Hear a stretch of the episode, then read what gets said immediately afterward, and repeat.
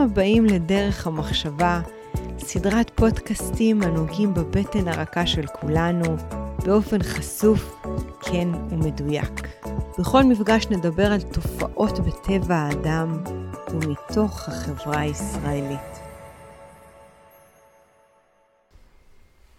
ברוכים הבאים, אתם עם שירן רז, והפודקאסט שלנו עוסק בתופעות בטבע האדם ובחברה הישראלית. ולשם כך הבאתי לפה היום אדם מאוד מיוחד.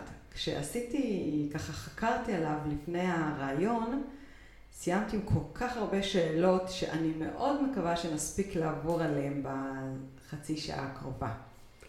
אז האורח שלנו הוא אלכס ליבק.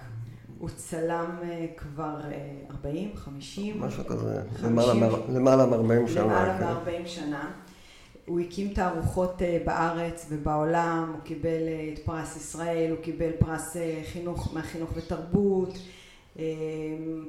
יש אחריו רזומה מפואר, ואנחנו ככה נצלול ישר פנימה לתוך העולם הזה של, של העדשה, מה קורה מאחורי ואיך הוא משפיע והוא השפיע, אתם תכף אה, נעלה פה נושאים, על החברה הישראלית, על ידי צילום אחד בודד.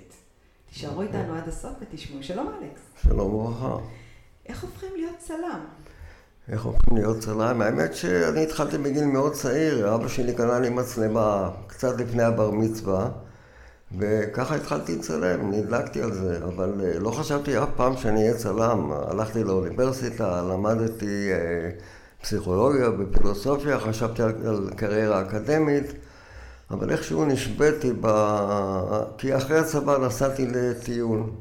זה היה בשנת 68, אחרי מלחמת ששת הימים, סוף 67, ופשוט אה, נסעתי לקצה העולם, מה שאז היה קצה העולם, לברזיל, עם המצלמה, ופתאום הבנתי איך המצלמה יכולה להיות איזה מין פספורט למקומות שבדרך כלל אנשים לא מגיעים אליהם.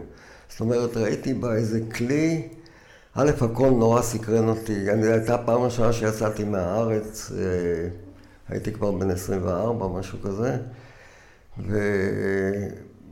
והייתי עם המצלמה, ופתאום אמרתי, וואי, אני לא רוצה לחזור לקדריה אקדמית, אני רוצה להמשיך לטייל, אני רוצה להמשיך לראות דברים, אבל איך, איך משלבים את זה יחד עם פרנסה? נראה לי, אבל אלכס, השאלה הזאת עד היום החבר'ה הצעירים שואלים, איך אה, משלבים טיול והנאה וכיף ביחד עם אה, כסף, עם פרנסה? זהו, שאין לי מושג איך עושים את זה. האמת שהיה לי הרבה מזל וגם... אה, אני חושב שפעם צילום זה היה משהו קצת אחר, בעצם הרבה יותר שונה ממה שזה היום. היום כולם עם הטלפונים, כולם מצלמים, יש דרכים לפרסם את עצמך, אתה לא צריך כלי אה, תקשורת שיפרסם אותך, אתה יכול לפרסם באינסטגרם, בפייסבוק, אפילו אני לא יודע מה, או איזה עוד טוויטר, אני לא יודע, טוויטר זה לא כל כך ויזואלי, אבל נניח אה, כל מיני רשתות חברתיות. זאת אומרת שפעם היית צריך איזה כלי תקשורת על מנת לפרסם את עצמך, או לפרסם את מה שאתה עושה, יותר נכון. אני לא רוצה להגיד לפרסם את עצמי, כי זה באמת לא, לא מה שהיה לי חשוב. מה שהיה לי חשוב זה להראות לאנשים איך אני רואה את העולם דרך העיניים שלי. אז יש לי שתי שאלות. דבר ראשון, אם בעצם ממה שאתה אומר, אמ, התפקיד של הצלם, או המקצוע הזה, צלם, הוא משהו שהוא נכחד? אני חושב שכן, במידה מאוד מאוד רבה, כי אני גם למדתי צילום, בסופו של דבר הגעתי לאנגליה, למדתי צילום בבית ספר מצוין, שלוש שנים, ושם גם לימדו אותנו שלצלם עיתונות יש השפעה. על דברים שקורים, אתה מתעד דברים, אתה מראה עוולות, אני הייתי מאוד מאוד נאיבי, עד היום אני די נאיבי, אבל uh, העיניים נפקחות עם השנים. Uh, אתה מאמין ש, שבעזרת המצלמה, אם תראה כל מיני דברים שהם באמת, אנשים אחרים אין להם שום גישה אליהם, פתאום העולם שלהם, שלהם ייפתח לדברים האלה, ואולי המחשבה שלהם תשתנה בעקבות הוויזואליה, בעקבות העדות הוויזואלית שאתה מביא לפניהם. כי כמו שאומרים, וגם על זה יש ויכוח היום, המצלמה לא משקרת. לפחות פעם היא לא שיקרה. היום אפשר לעשות כל כך הרבה מניפולציות עם, ה, עם מה שאתה מצלם, שגם לזה כבר אין שום ערך. אבל פעם היינו נאיבים והאמנו בדברים האלה. אני חייב להגיד ש... אני לא יודע אם דברים באמת שינו, אם דברים באמת משתנים בעקבות מה שהמצלמה מראה או, או איך שאנשים רואים את התמונות, אבל הייתה לנו אמונה כזאת. באמת עשינו את זה מתוך אידיאולוגיה, מתוך אמונה שאנחנו יכולים להשפיע. גם, היה לי גם המזל הגדול לעבוד בעיתון כמו חדשות, שהיה קיים, היה כזה עיתון שנפתח בשנת 83, 1983 ונסגר אחרי עשר שנים, ושם לצילום היה, הוקדש אה, שטח מאוד גדול, גם, גם פיזית וגם חשיבות אה, של המערכת, העריכתית. זאת אומרת, אם היה לך צילום טוב, הגדילו אותו, הבליטו אותו וכתבו סביבו טקסט. זאת אומרת, הצלם, שקודם לכן היה רק אה, איזה מין שוליה או עוזר לכתב, היה צריך לצלם את מה שהכתב היה אומר לו, פתאום לצלם נהייתה אמירה משלו. וזה היה הדבר, הפעם הראשונה אני חושב שזה קרה ב, בישראל, שלצלם הייתה אמירה מקבילה ושוות ערך לעיתונאי. אני חושבת שאולי בגלל זה גם יצא לך שם של אה, משתמש בצילום כמדיום פובליציסטי. נכון, נכון. אני רק מחדדת את זה לאנשים שמקשיבים לנו כרגע. בעצם ההבדל בין צילום רגיל לצילום עם מדיום אה, פובליציסטי זה שאתה מביא את הדעה האישית שלך דרך התמונה מנקודת מבט ש... לא מנקודת מבט ניטרלית. ואני תוהה אה, אם זה משהו שהבנת את זה כבר בשלבים הראשונים, כי הרי לעשות צילום שהוא לא מבוים, הוא, הוא שונה מאוד ממה שקורה היום בחברה שלנו. היום כולם מביימים, הם כאילו ישנים, הם כאילו אוכלים, הם תצלם אותי בכאילו אני נופל, כאילו אני בשקיעה. כן, זה בדיוק העניין. אנחנו הרבה כאילו. לא, אבל גם אתה מצלם את עצמך. ופתאום הפוקוס עבר אליך, במקום, קודם לכן הפוקוס היה מבחוץ, מבפנים החוצה. עכשיו זה, הפוקוס פתאום, הצלם נהיה הנושא עצמו, המושא, זה פשוט עולם אחר לגמרי. אתה מצלם את עצמך, מתעד את עצמך, איפה אתה נמצא, איפה אתה תהיה, איפה, איפה היית, מה אכלת, כל הדברים האלה. כאילו, מבחוץ פחות מעניין. כל עוד אתה לא מעורב בזה. מה זה עושה אני חושב שזה...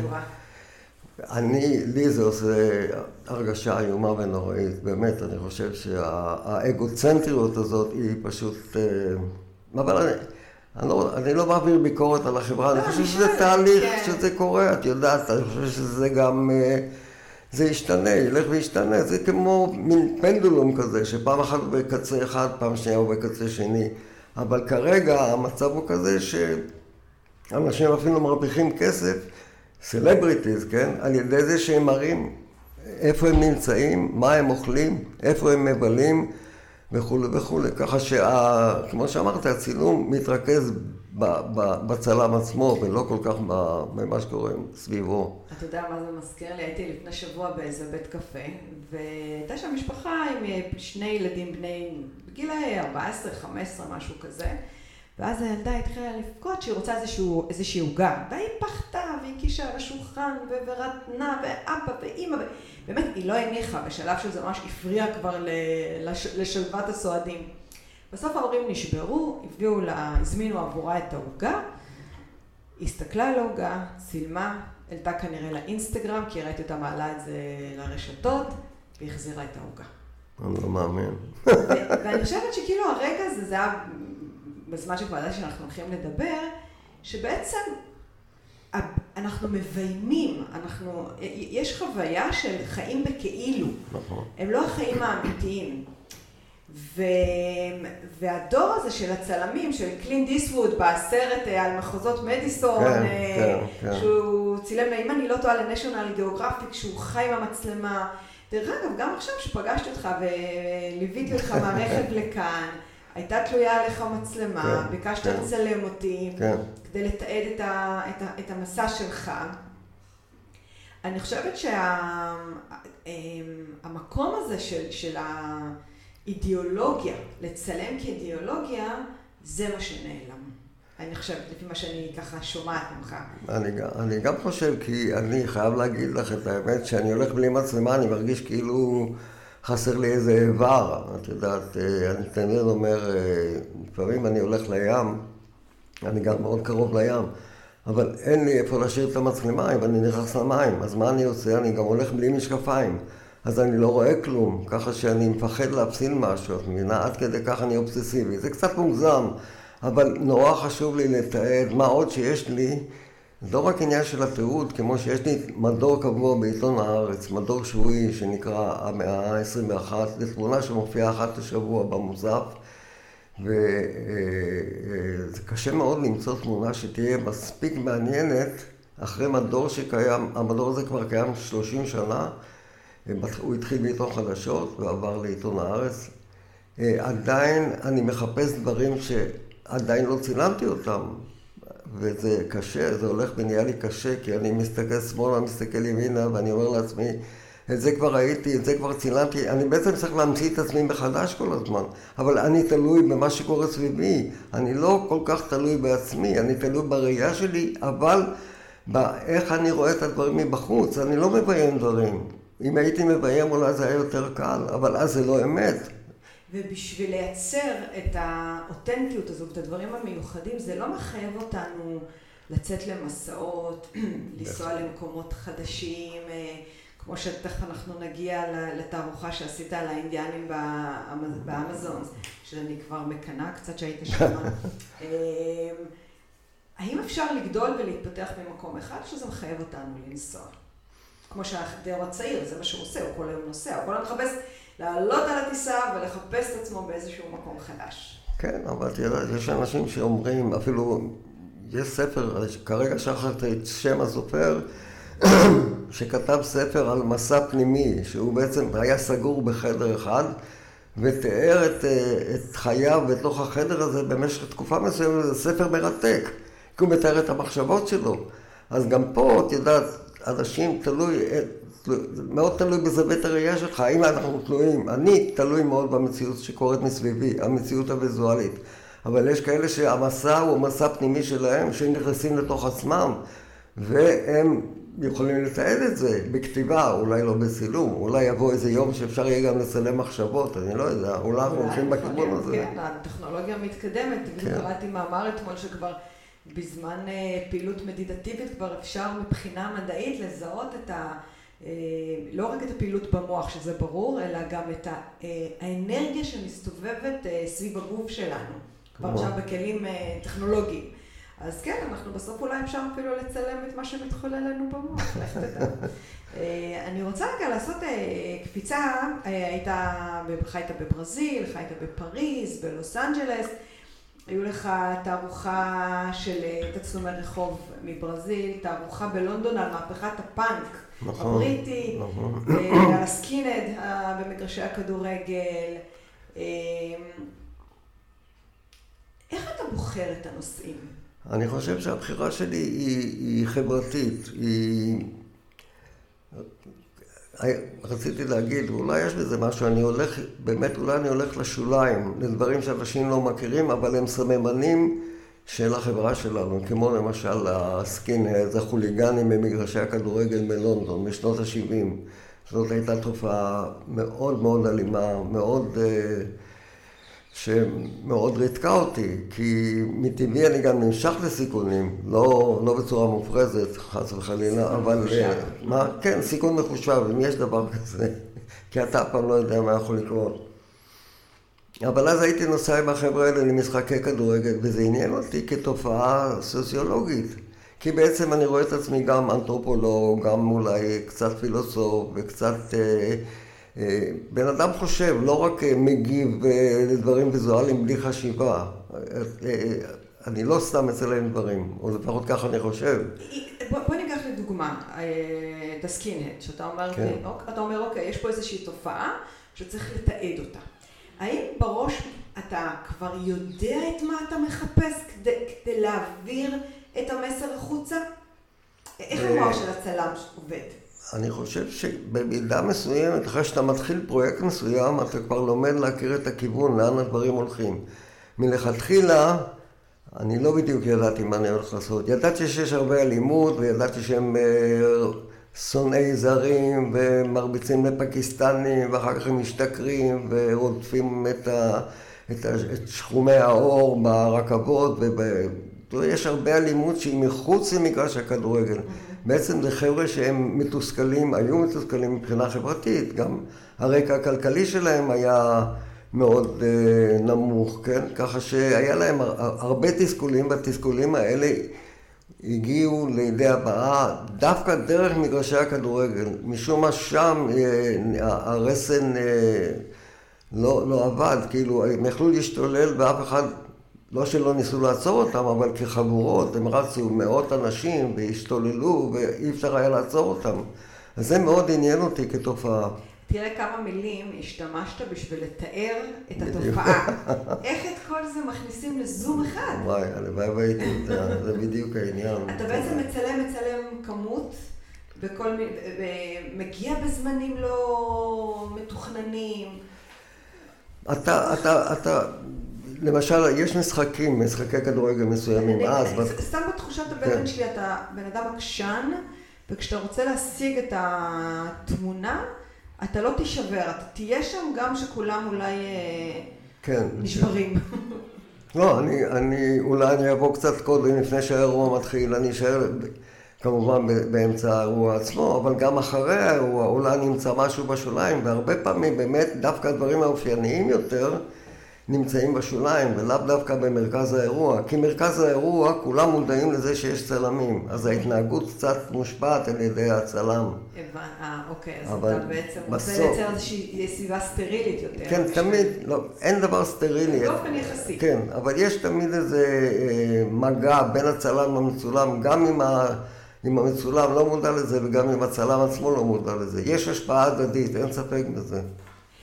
ואני חייבת, חייבת לדבר על האינדיאנים באמזון, כאילו, שאמרתי מקודם, שהלוואי ויכולתי להיות בפרויקט הזה ולצלם תחת, יחד איתך. תספר לנו על הפרויקט הזה רגע.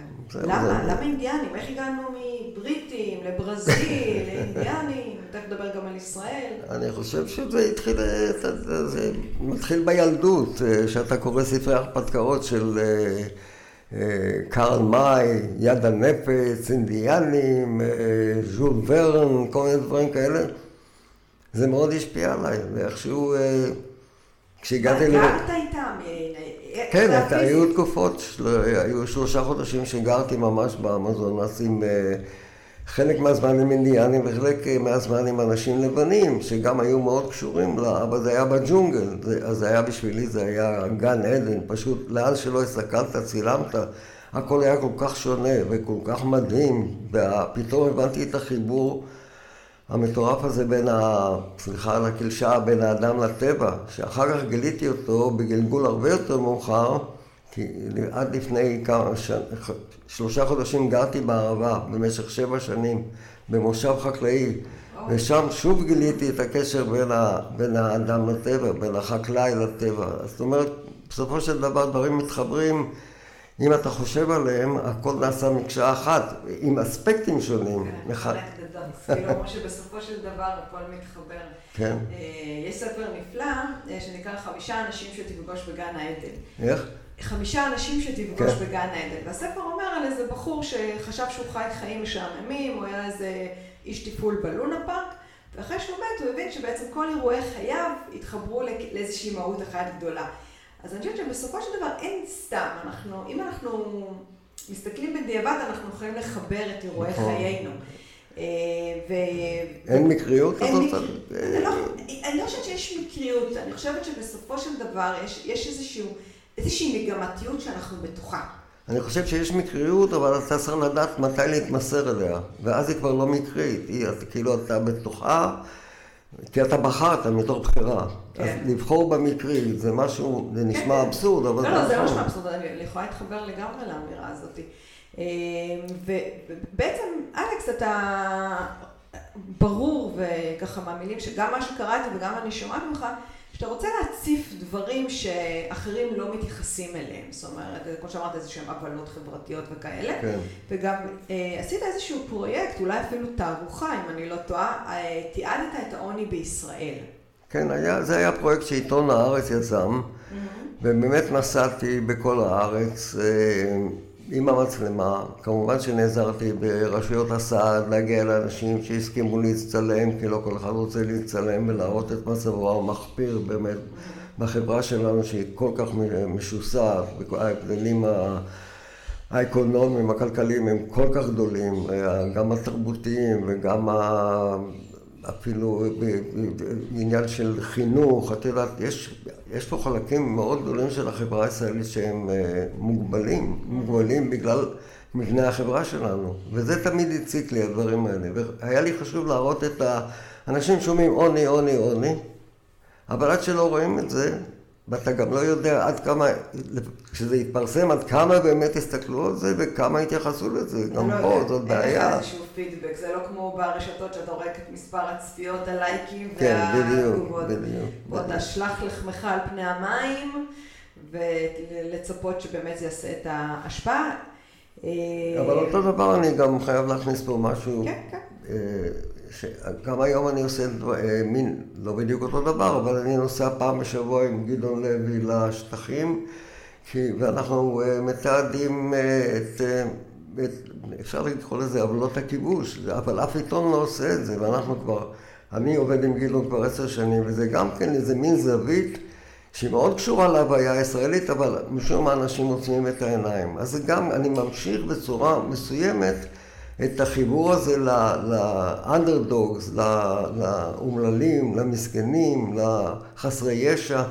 אבל אני חושבת שפה זה איזשהו עניין אידיאולוגי, פוליטי, אה, תפיסתי, שלהסתכל על, אה, על עוולות הכיבוש, שאנחנו החזקים והם החלשים. כן, זאת אומרת, כן. אתם בעצם מקדמים איזשהו נרטיב אה, שאולי הוא גם עושה את ההפך, ותכף אנחנו ניכנס לתמונה של קו 300, okay, וזה ימשיך okay. בדיוק את מה שאתה אומר okay. כרגע, mm-hmm. שבעצם כל זמן שאנחנו מסתכלים עליהם כחלשים ואומללים, אנחנו מחלישים את עצמנו, כי לבוא ולתעד, מה שאמרת כרגע, אה, את החיילים שלנו ששומרים על, החוסן, על הביטחון, כדי שאני ואתה נוכל כרגע לנהל פה את הרעיון הזה, אה, עצם העבודה הזו שלכם היא גם מחלישה את העם שאנחנו נמצאים בו.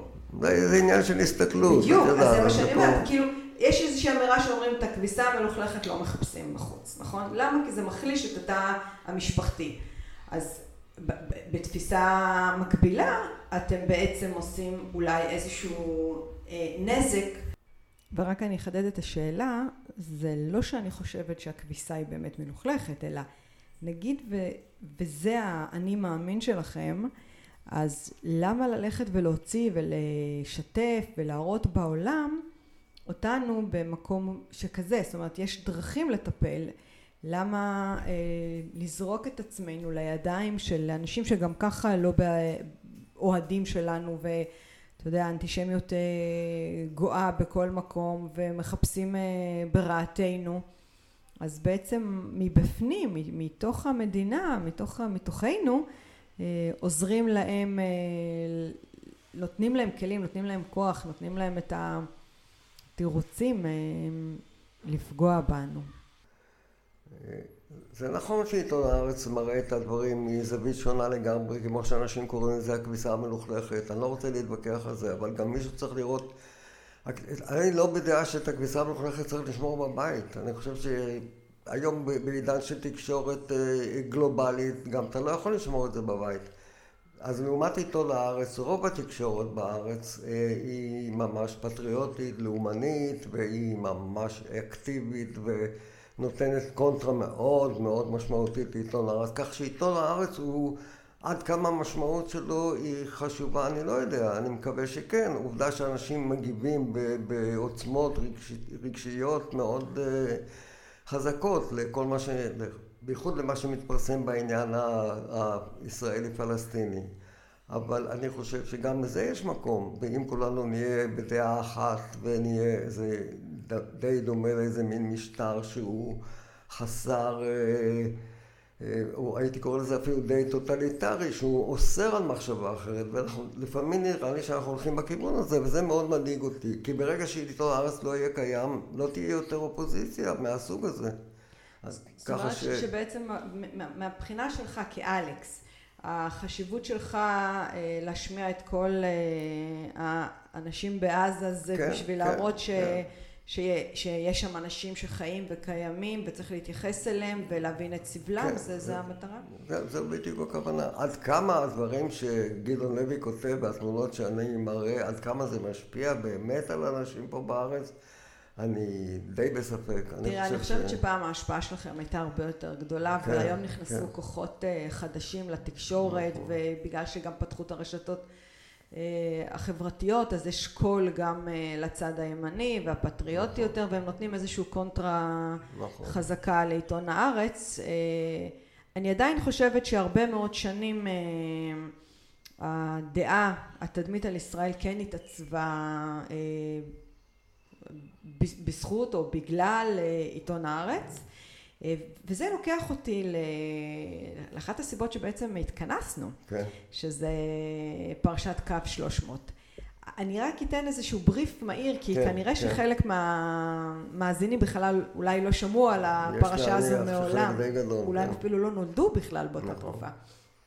בשנת 1984 אה, נחטף אוטובוס על ידי ארבעה מחבלים אה, פלסטינים והם החזיקו את אה, האנשים שהיו באוטובוס, את הנוסעים כבני ערובה.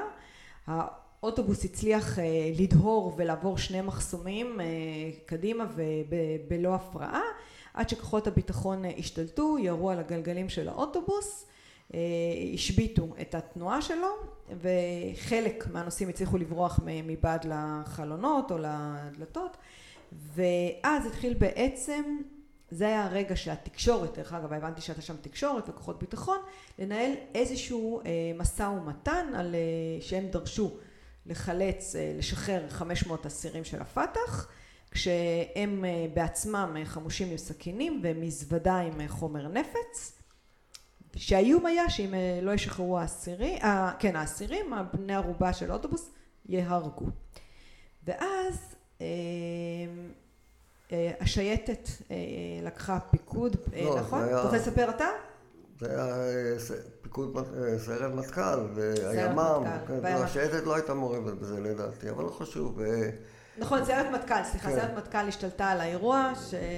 של החילוץ. אה, השתלטו על האוטובוס ושחררו את הנוסעים. אה, מלבד בחורה אחת שנהרגה ב- בירי, כי המחבלים עצמם, החבר'ה האלה, לא היה להם אפילו מטען אה, חבלה, לא היה להם נשק, לא משנה, אבל אה, מה שקרה שמשרד הביטחון, הוא אה, הוציא הודעה לעיתונות שבה נאמר שכל ארבעת החוטפים של האוטובוס נהרגו בעת התפרצות, השתלטות כוחות הביטחון על, האוטובוס. והסתבר, הסתבר למה? כי גם אני וגם צלם אחר, ותכף אני אכנס לעניין הזה, צילמנו שני, שניים מהחוטפים שהם לא נהרגו, שמורידים אותם מהאוטובוס. כלומר, הם הוצאו להורג בעצם אה, זמן קצר אחרי שהם הוצאו מהאוטובוס, בלי דין ובלי משפט ובלי כלום, אה, ממש אה, הוצאה אה, להורג כמו שקיימת במשטרים מאוד אפלים שאנחנו מכירים אותם ממקומות אחרים. ופה התחיל ויכוח מאוד גדול, אבל אה, תמשיכי עד מה... ובעצם מה שקרה, זה נכון, הייתה הודעה לתקשורת שארבעת המחבלים נהרגו, שבפועל רק שניים נהרגו, השניים הנוספים הוצאו החוצה ובהוראה של ראש השב"כ בזמנו אברהם שלום, שהורה לראש אגף המבצעים אה, אהוד יותם להרוג את שני המחבלים, נכון, אה, לזה- נכון. הוציאו אותם בעצם אה, להורג. ואתה כצלם צעיר, אה, לא יודעת, היית שם בין השיחים או... לא, לא, לא, שלא אה, בין השיחים, זה היה מאוד פשוט, הייתה אפלה מוחלטת, אוקיי. ואחרי הירי... זה היה לילה, נכון? כן, לילה, זה היה ממש, נדמה לי, זה היה שלוש לפנות בוקר. אחרי הירי וכל המהומה ואנשים אה, צורכים ויוצאים מהאוטובוס ואני אומר, אני לא יודע מה לצלם, אני אצלם את אחד הפצועים כי שמעתי שנפצעו אנשים ואני צילמתי איזה תמונה בלילה, לא ראיתי אפילו מה צילמתי עם פלאש ורק כשהגעתי למערכת ראיתי ש... אבל היה שם איזה קטע שראו אותך מצלם, כן, וביקשו אני- ממך את ה... אז בדיוק, כי בתמונה, מה רואים בתמונה? רואים שני אנשי שב"כ אה, גוררים מישהו שנמצא בתווך שהוא אזוק. ואתה רואה לפי הפנים שזה פלסטיני, זה לא, אה, אה, לא ישראלי. אה, מסתבר שכמו שאת אמרת קודם לכן, שזמן קצר לאחר מכן, בהוראת השב"כ, מפקד השב"כ, ראש השב"כ, הם היו שניים שנותרו בחיים, אני צילמתי אחד מהם, וצלם של עיתון מעריב, שמואל רחמני צילם את השני, אבל עיתון מעריב בהיותו עיתון פטריוטי, והנה אנחנו מגיעים עוד פעם לעניין הזה של מה לפרסם ומה לא לפרסם, לא פרסם את התמונה של הצלם שלו, עיתון חדשות שהיה עיתון צעיר ולוחמני ושמאלני, פרסם את התמונה שגרמה למהומה גדולה ב... גם בשב"כ, גם בממשלה, התחילה פרשה שסופה אף אחד לא, לא ידע לאן. שמרגע אחד בעצם התגלגל לאיזה שנתיים וחצי. כן. ואני אישית חושבת שההחלטה לפרסם תמונה שכזאת, שכמובן אה, עד היום אה, אני חושבת שמך נקשר לפרשה הזו, יש אה, בוויקיפדיה ערך גם רק על הפרשה ורק על התמונה שלך, יש ערך שלם. אנחנו גם, מי שרוצה יכול למצוא את זה בגוגל בקלות. ובעצם איזשהו, איזשהו קו, איזושהי מדיניות מתגלגלת עד היום, שאני כן מחברת אותו אפילו לסיפור עם אלאור עזריה, ש, ש, שבעצם קרה מאז ועד היום איזשהו תהליך שהוא לא בהכרח תהליך חיובי, ואני רגע אסביר, וחשוב לי לשמוע כן את הדעה כן, שלך. כן. ש...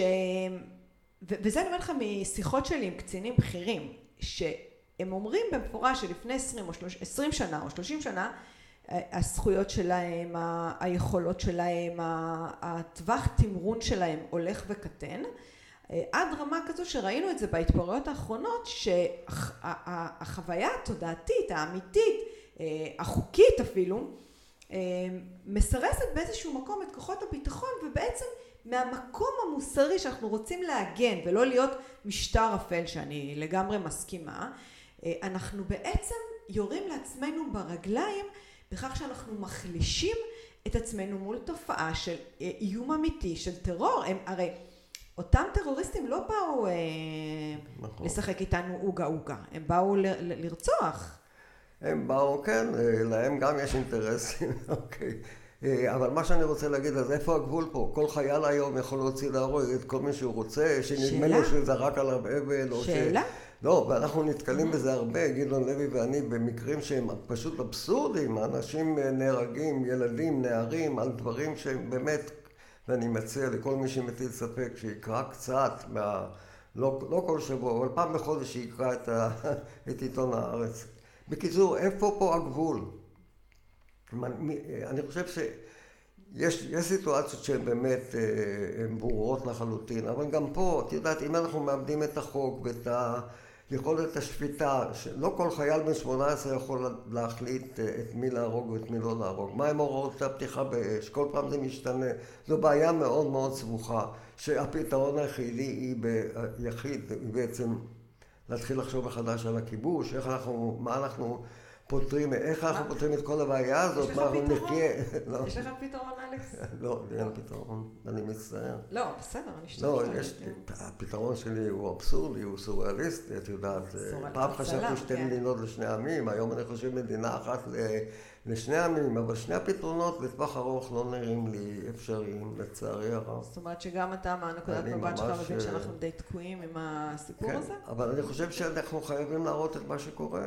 אי אפשר לעצום את העיניים, זה לא להראות את הכביסה המלוכלכת בחוץ, זה פשוט לא לראות את הכביסה. להגיד אין כביסה מלוכלכת, הכל נקי, הכל נפלא.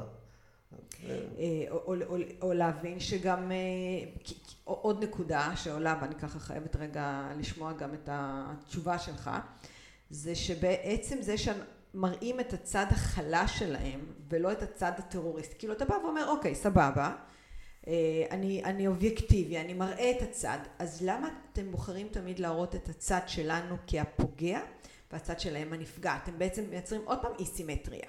כי אני, אני חושב שיש, כמו שאני אומר שוב, רוב התקשורת מראה את הצד ש, שהישראלים מעדיפים לראות, את, את הפלסטיני כטרוריסט, כמאיים על קיומנו. חלק קטן מאוד מהתקשורת, אחוז ממש כמעט בלתי משמעותי מראה את הצד השני. אז אני חושב התלונה הזאת היא, היא באמת אה, סתם איזו התחסדות. זה לא נכון, זה לא עובד ככה.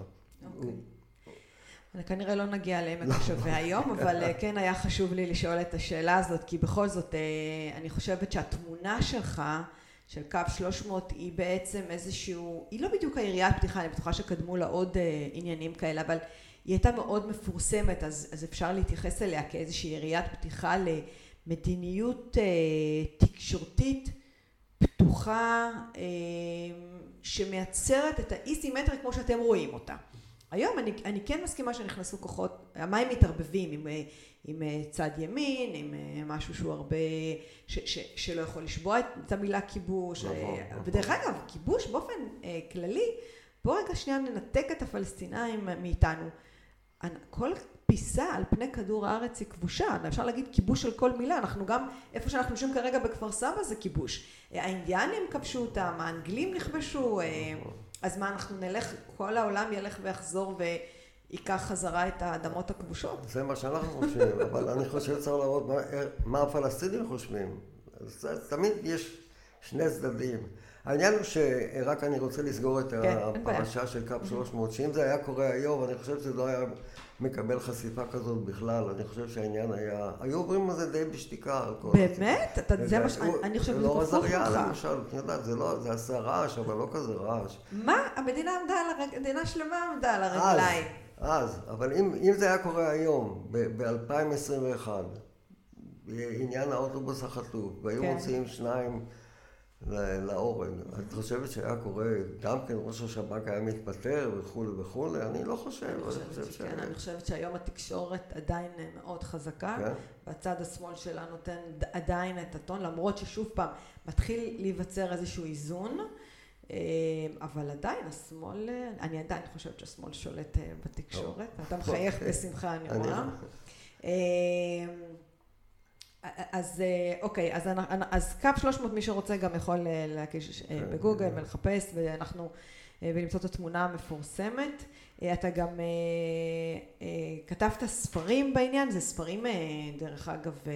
לא, זה, זה לא, מה שכתבתי זה ספרי צילום. אה, ספרי צילום. פשוט אלבומים של תמונות, שמישהו אחר כתב את הטקסטים, אבל לא אני. אני כתבתי קצת כמה, אבל פרסמתי כמה מאמרים בענייני צילום, אבל...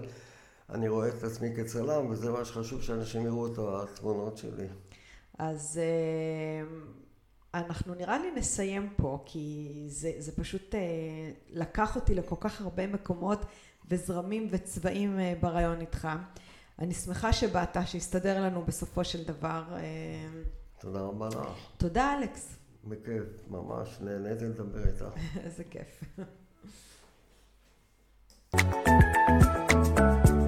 זה היה פרק נוסף של דרך המחשבה. כל הפרקים זמינים באפליקציות הפודקאסטים, בערוץ היוטיוב ובפייסבוק. אם עדיין לא הצטרפתם, זה הזמן. להרצאות בנושא חשיבה יצירתית, חדשנות, יזמות, אסטרטגיה רגשית ומדיטציה, מוזמנים לפנות אל הישירות לאופיס שטרודל שירן רז דוט קום. אני שירן רז, ואהיה איתכם גם בפרק הבא.